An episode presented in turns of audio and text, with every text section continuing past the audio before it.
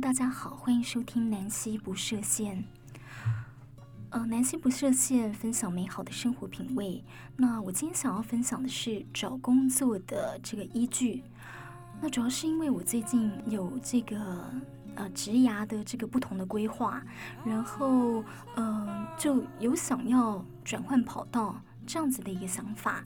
对，那所以呢，呃，但是我必须要审慎思考，因为其实，呃，我觉得每一步的这个转换呢，如果思考更谨慎一些的话，那呃，就是，呃，比较可能找到适合，呃，最适当的位置，适当的这个工作。那我就在这个领英社群网站上呢，就找到了一篇文章。那这个网站呢，是专门为商业人士设立的。那它是具有这个社群功能的线上履历始祖，服务的是求职者、企业或者雇主，让他们相互的媒合。那我在这个网站上呢，就查到了一篇文章，我觉得啊、写的蛮好的。对，那呃，也对于我。的这个呃心里的这些疑惑稍稍有些解惑，对，那这个它的标题呢讲的是说，呃，如何选择适合自己的工作，十个帮助我们思考的评估工作的要素。好。那他说呢？呃，为什么就是呃，他们要写这篇文章？因为在呃之前有个客户就呃寄给他们一篇呃在网络上看到的文章。那这个文章呢就提到了说，呃，工作本来就应该痛苦点点点，但是呢，呃，这个他们并不同意这个观点哦。呃，看到了很多的这个读者按赞，而且留言认同。那这位客户啊，他也有点疑惑，所以呢，他就写信给了这个领英社群网站，想要了解啊、他们的观点。那他们说呢，他们并不同意工作本来就应该痛苦的想法。曾几何时，大家开始吹捧工作一定是痛苦的，不痛苦怎么会是工作？但是仔细想想，这是真的吗？工作一定要痛苦吗？为什么不能是快乐的呢？嗯、呃，小时候我们可能呃听过妈妈或者老师说过，读书学习是身为学生的工作，我们同意这件事，但是呢，他们从来没有。说过，读书应该是件痛苦的事，而在现在的这个社会当中，呃，会发觉到越来越多的家庭，如果负担的话，他们呃，就是负担得起的话哦，呃，是会把孩子送去私立学校或者森林小学啊，呃，这等等的学校，只是因为一件事。就是希望可以让孩子更快乐的学习，享受上学还有读书的乐趣。那呃，你觉得这样子合理吗？呃，哦，呃，你会因为以前读书很痛苦，所以现在很爱读书，而且呢还有读书的习惯吗？好像你看哦，如果读书学习呢是这些小朋友的工作，那么你觉得快乐学习或者痛苦学习会让他们未来更愿意主动的去学习？那那种角度会对大部分的孩子长期发展会更有帮助吗？好，这个呃，零社群网站呢，他们的回文是说，他们相信是快乐的学习，而不是痛苦的学习。所以工作一定要是痛苦的吗？越痛苦越好吗？如果工作是一种可以让我们成长的方式，采用痛苦的方法，真的会让我们成长比较多吗？好，他们是抱持怀疑的态度。当然，呃，呃，他们认为呢，工作或者学习哦，可以是辛苦的，但是辛苦并不等于痛苦。很多父母会说养育孩子是一件很辛苦的事情，但是呢，呃，他们几乎没有听过任何父母说养育孩子是一件痛苦的事情。因为我们透过养育孩子，让我们重新学习或者体会习惯、基础、耐心这等等的重要性。而你可以选择一个快乐但辛苦的工作，但是不是不应该找一个会让你痛苦的工作呢？好，这也是为什么他们要写这篇文章，然后来帮助我们判断怎么样来选择一件适合自己的工作。那提到了要素一是你将跟谁一起工作。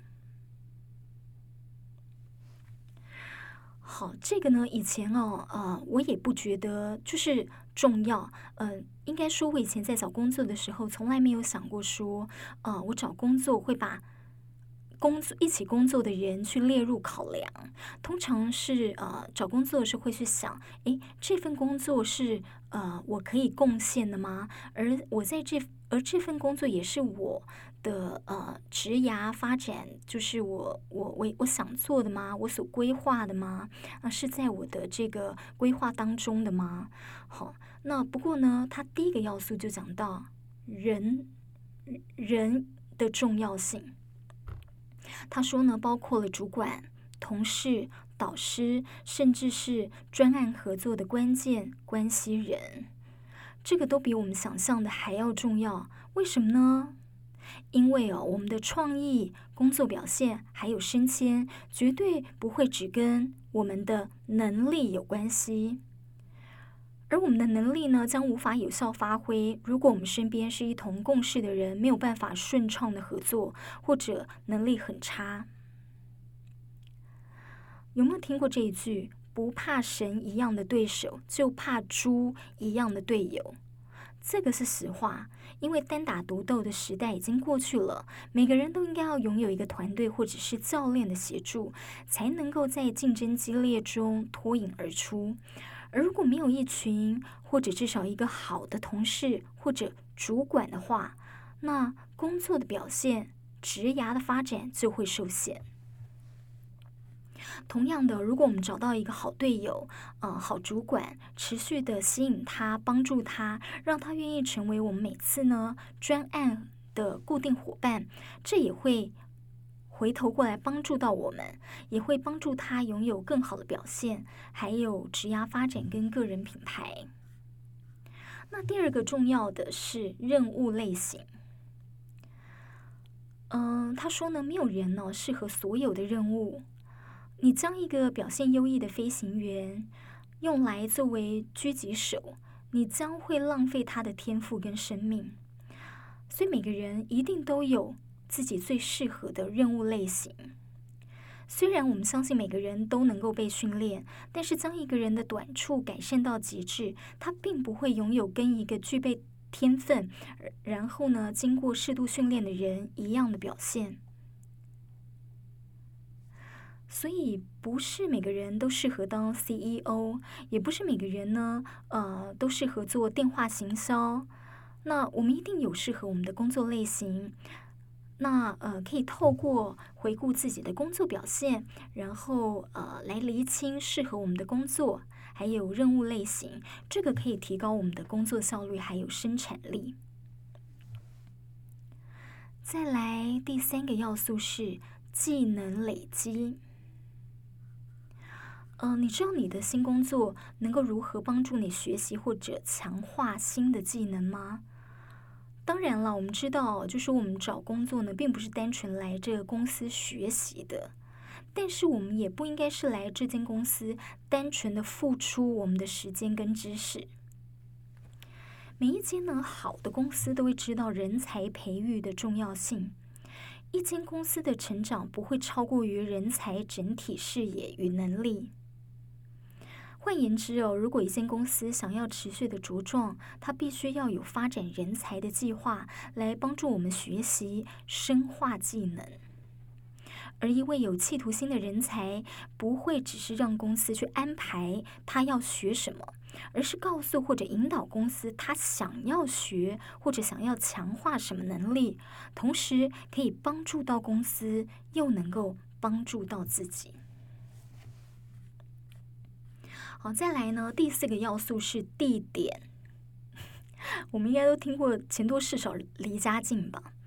好，很多人都希望自己的工作离家近，这个是可以理解的。所以地点呢非常重要。但是我们考量到地点的时候，除了家人的所在地，还要把这个产业链的聚落、趋势促进跟发展，还有个人品牌的发展这些因素，都放到思考中的因素。因为有时候并不是所有的工作都是可以离家近的。比方说，如果想要学呃拍电影，就是要去好莱坞。那想要学习这个时装，就要去意大利或者法国；如果想要学机械，就是去德国；学麻辣料理是去四川。好，我们都希望呢，呃，工作能够离家近，但是还是必须做出取舍跟平衡。再来第五个要素是公司所处的阶段。我觉得这个很有意思哦。他说，有些人身上就流着这种创业家的血液或者个性，喜欢从零到一来创造产品跟公司。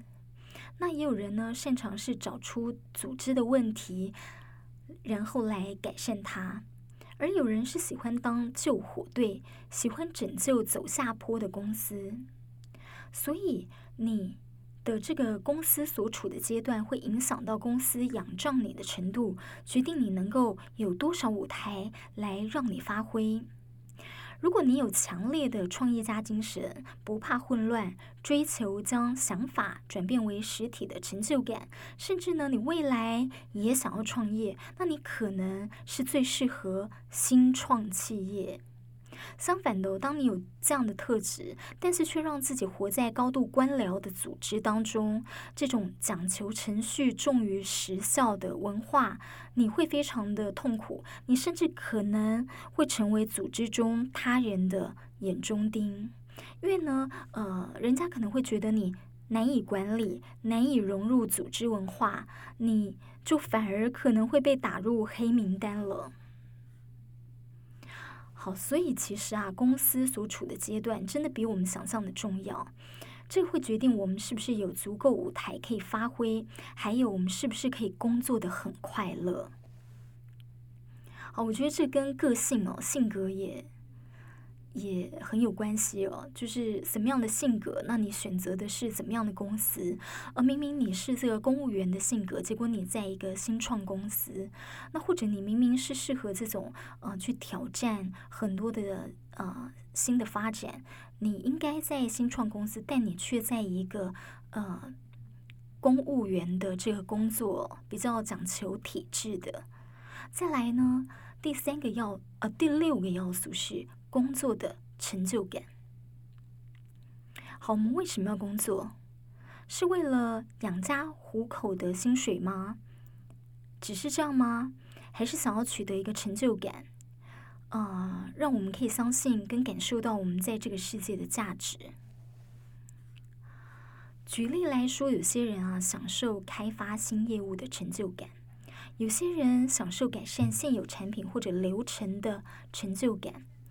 有些人啊、享受组织协调的成就感，好，这等等，所以每件任务会带来成就感，但是对不同的人来说呢，是不同的满足程度。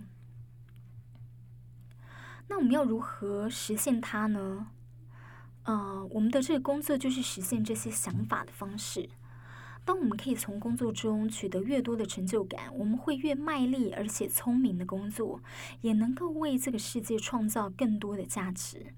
这样一来，我们也会对自己更有自信，然后呃更重视自己的健康，会想到要去强化自己的技能，因为我们知道我们呃这个世界呢更需要我们，呃想要贡献更多的价值。再来哦，第七个要素是薪水。虽然说每个人工作都应该要有远大的目标，但是我们还是要付账单嘛，我们还是要生活，所以呢，薪水是绝对重要。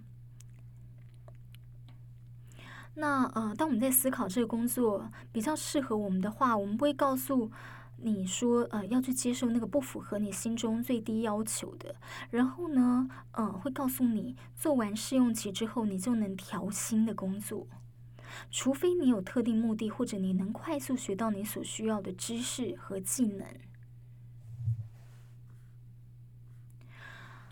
呃，一份有竞争力的薪水，也要能够让员工有足够的资源可以进修、充电，来满足公司在教育训练上的不足。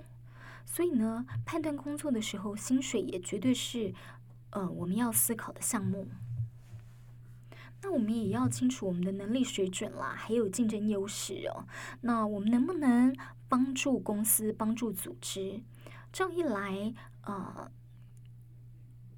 对，就是说，我们才会拥有这个争取薪资的这个呃能力。好，第八个要素，我觉得这个呃很有意思哦。不过，我觉得在现在的社会好像都蛮重要的，叫个人品牌。任何一个国际品牌一定都会有专责负责这个品牌策略行动，因为这些品牌来说呢，每个决定跟行动。都会深深影响到他在消费者心中的定位。而当我们想要经营个人品牌的时候，国际品牌对这个品牌重视的思维还有慎重程度，绝对是可以参考的。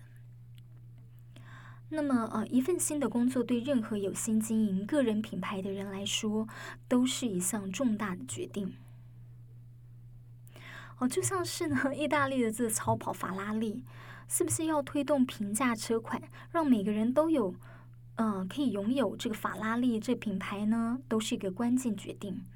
因为当你决定做这个事情，你很可能让原本支持你的人转而投向其他超跑品牌的怀抱，因为这些人可能会觉得你背叛了他们，你不再是他们专属的法拉利，而变成呢像是呃，Toyota 这样子比较亲民的品牌。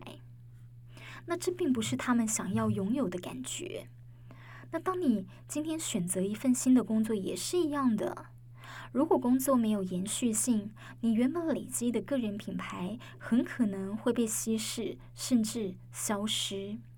而如果你今天的定位啊、是这个意大利的这个超跑，那么你新的定位也应该要是超跑或者是奢侈品，那这才能够强化你原来的定位。好，第九个要素是竞争程度。呃，你可以选择是成为大池塘的小鱼，或者是小池塘中的大鱼，这没有对错，一切呢都是选择。不过，成为一个利基市场的领导者，通常会比成为大众市场的追随者要来的吃香。很多能力很强的人哦，选择在知名公司工作。除了外部的竞争，但是内部的竞争也相当的激烈。很多时候，除了这我们的能力很强之外，还必须要有一些关系，才能够在组织中晋升。但是，如果我们选择是一间知名度没有那么高，而内部竞争呢也没有那么激烈的公司，一旦哦我们保有相同的积极度还有技能，很可能会被注意到。而获得快速的晋升，当然啦，这些都是选择问题。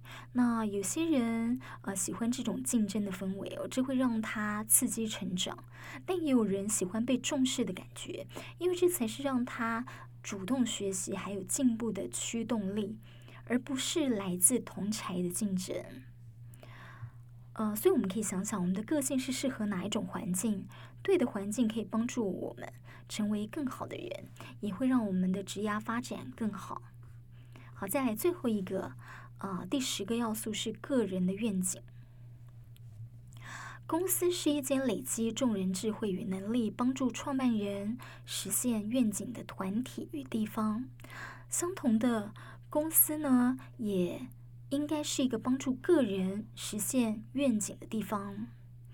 这也就是为什么一个有影响力的组织不是透过上级命令来实现目标，而是透过内部人才的驱动力。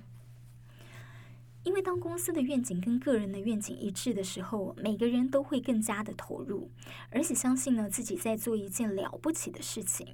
因此，这不是帮助组织实现目标，而是也是帮助自己实现目标。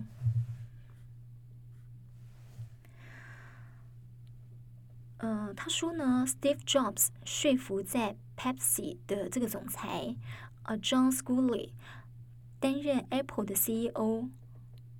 的时候呢，他说出了这句经典而且富有影响力的话：“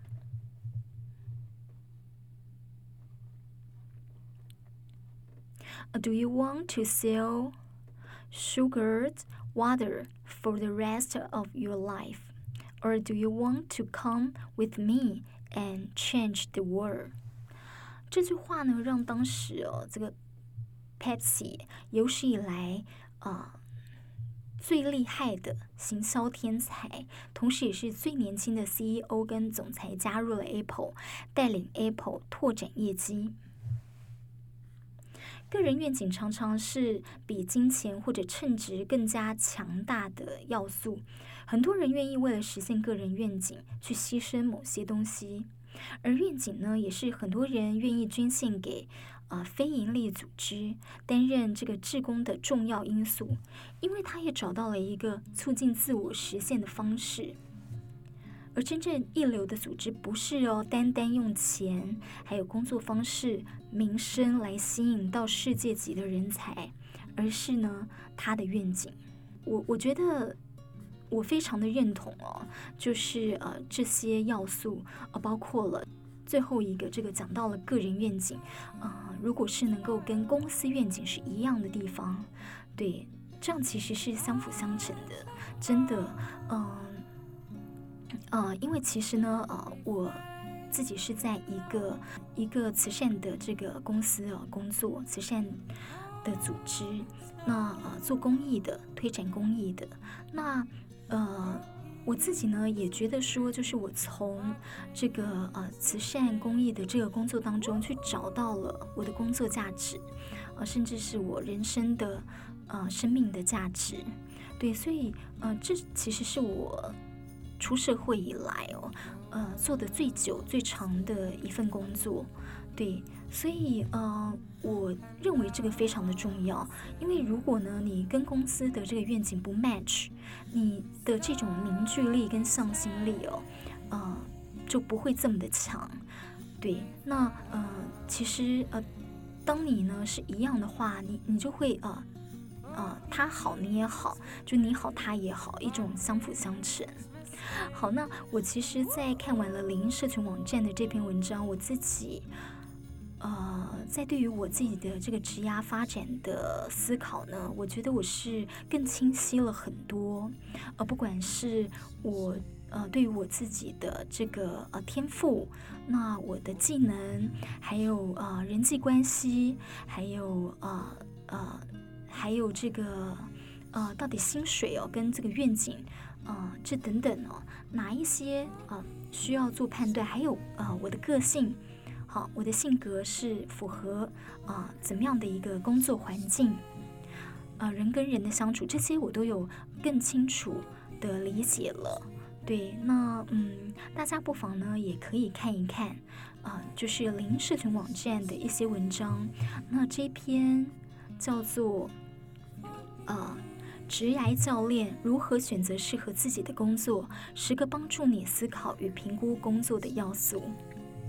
那今天南希不设限就分享到这里啊，希望大家嗯快乐工作，工作快乐，对，就是呃可以啊很 enjoy 我们的工作，然后呢能够真的找到可以让自己发挥的舞台。